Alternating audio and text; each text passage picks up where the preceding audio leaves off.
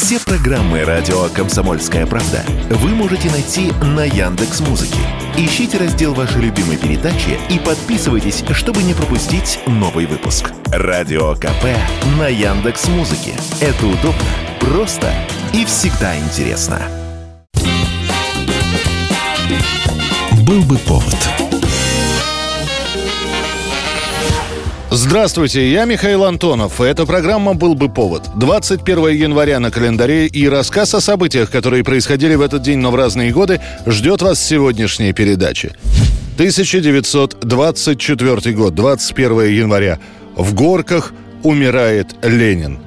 Проблемы со здоровьем у вождя мирового пролетариата начались еще в двадцать первом году. Сестра Владимира Ильича Мария вспоминала, что в тот год Ленин старался участвовать во всех заседаниях, количество которых иногда переваливало за сорок. И домой он приходил совершенно измотанный. В то же время доктора, лечившие Ленина в двадцать первом году, утверждали, что кроме переутомления Ильич ничем не страдал. В начале двадцать второго начинаются обмороки. Не помог даже кратковременный отдых в деревне Корзинкина. Все это не приносит облегчения. Ленин жалуется на головокружение, бессонницу и усталость. Врачи настаивают на удалении пуль, которые после покушения в восемнадцатом году так и остались в теле Ленина. Тот соглашается на удаление одной. Однако это тоже не помогает. У вас отнимается правая сторона, а у меня... Не имеет левая. Хоть криком кричи. Упала. Ну и что же мы с вами будем делать? Будем жить вопреки здравому смыслу. После наступают кратковременные параличи рук и ног. Врачи разводят руками и откровенно говорят, что не понимают природы происхождения всех этих симптомов. Микроинсульт случится в двадцать третьем. Ленин на какое-то время потеряет способность говорить. шестого марта двадцать третьего наступит резкое ухудшение. Без всяких видимых тому причин, запишет доктор Крамер, наступил двухчасовой припадок, выразившийся в полной потере речи и полным параличом правой конечности. Лишь летом Ленин начнет делать попытки восстанавливать речь и восстанавливать возможность писать. Я принял решение просить у партии яда. Пистолет у меня отобрали, охотничье ружье тоже, столовые ножи режут очень плохо, источник насилия не может быть бессильным сам, это аксиом, не требующие доказательств. восемнадцатого октября двадцать третьего года Ленин просит отвезти его в Москву. Это был грустный прощальный визит в Кремль, где он зашел в свой кабинет, проехал по сельскохозяйственной выставке, переночевал и потом уехал в Горки, где ему и предстояло остаться до кончины. Последнее публичное мероприятие, на котором видели Ленина, была елка, которую он в начале января устроил для местных ребятишек. Вопреки распространенной версии, Ленин умер не за прочтением книги Джека Лондона, а после часовой агонии, которую всеми силами пытались остановить медбрат и охранник. Вечером в восемнадцать пятьдесят двадцать первого января тысяча девятьсот двадцать четвёртого года Ленин умер. Ему было пятьдесят три года. двадцать первого января тысяча девятьсот сорок пятого года в Москве создан главный ботанический сад Академии наук СССР. Идея о создании такого оазиса в самом центре города родилась еще до войны, которая внесла свои коррективы в график. Лишь к сорок пятому году, когда стало понятно, что победа уже близка, идея о ботаническом саде воплощается в жизнь. Для зеленой зоны выделяют территорию площадью более триста пятьдесят гектаров, которую решено осваивать у малонаселенного района Астрахани. Станкино. Будто нет рядом шумных московских улиц. Все как в настоящем лесу. Даже дикие утки навещают Дубраву и здешние озера. Программу строительства принимают четырнадцатого апреля. А после начинается освоение территории. Строят павильоны, разбивают оранжереи, начинают высаживать деревья и растения. Некоторые из них привозят в ботанический сад из-за рубежа, как, например, растения, вывезенные из Германии из личной оранжереи Германа Геринга. Сейчас ботанический сад – это живые коллекции. Более восемь тысяч видов и около десять тысяч сортов растений, которые представляют флору практически всех континентов и климатов. Климатических зон. Тропические растения Австралии, Бразилии, Мексики чувствует себя превосходно. тысяча девятьсот восемьдесят девятый год, двадцать первого января. На экраны советских кинотеатров выходит фильм Петра Тодоровского «Интердевочка» с Еленой Яковлевой в главной роли. Ах вы, мышки мои серенькие, зайчики мои провинциальные. Через несколько лет у них уже своя машина, квартира, прописка куплена, капусты навалом. Пока я, коренная дура, рот раскрываю, они уже самый лучший кусок хавают. Это было событие в СССР, которое официально не признавало у себя ни наличия наркоманов, ни проституток, а уж тем более валютных. Историю решено снимать по повести Кунина «Фрекен Танька». Более того, для «Интердевочки» нашлись зарубежные спонсоры, и проект одномоментно превратился в международный. Правда, разрешение на съемки фильма пришлось все равно брать у руководства Госкино. Но там, услышав, что ленту будет снимать фронтовик Тодоровский, сказали, пусть снимают. Этот пошлость не станет делать. Чё ты дергаешься, как свинья на веревке? Чё ты побираешься? Сама не можешь заработать? Вон, выставка медицинского оборудования приехала со всего мира.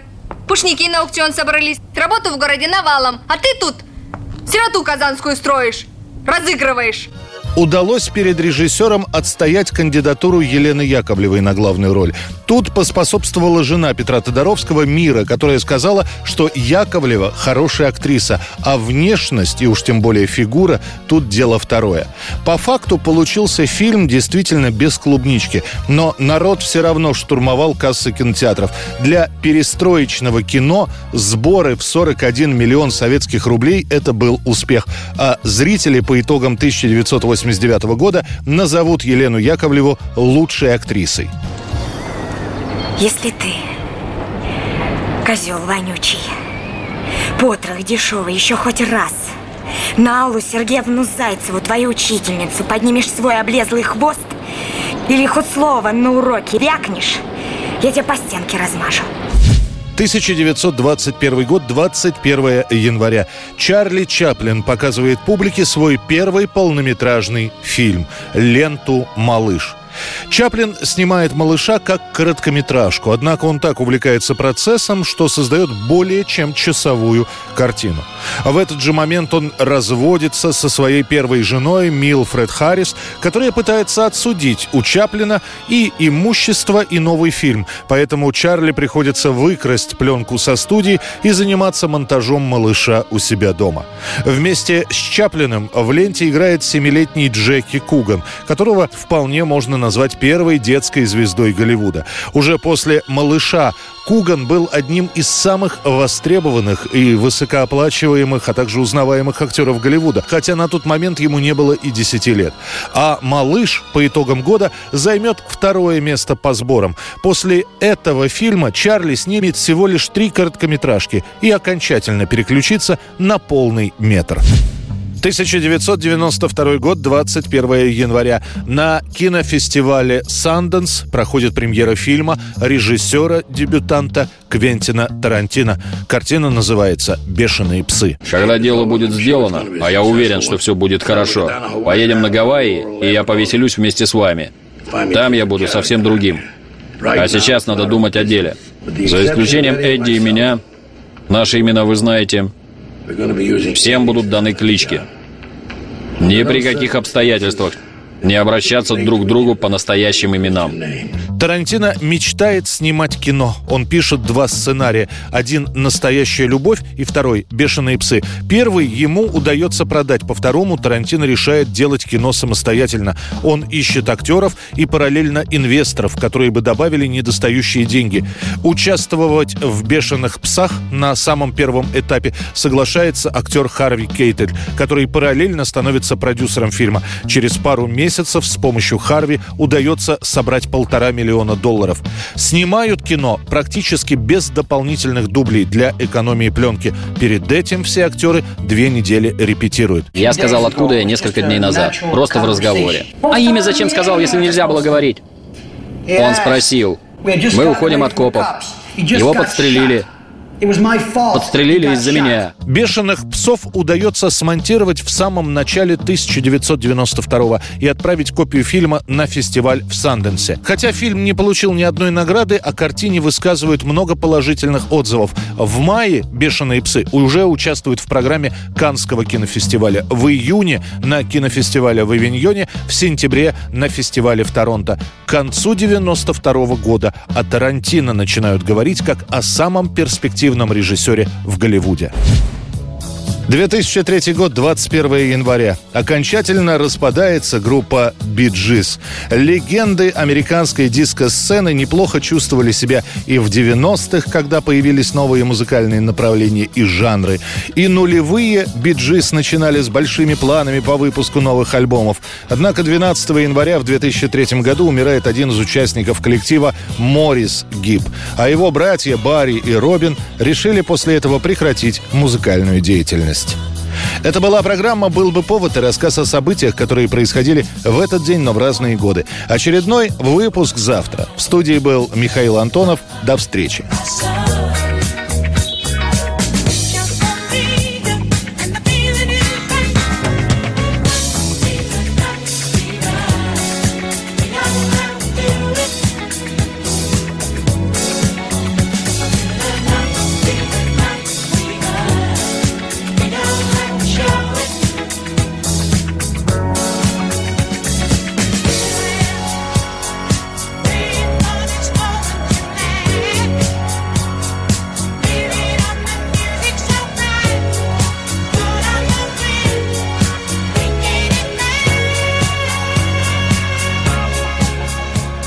Был бы повод.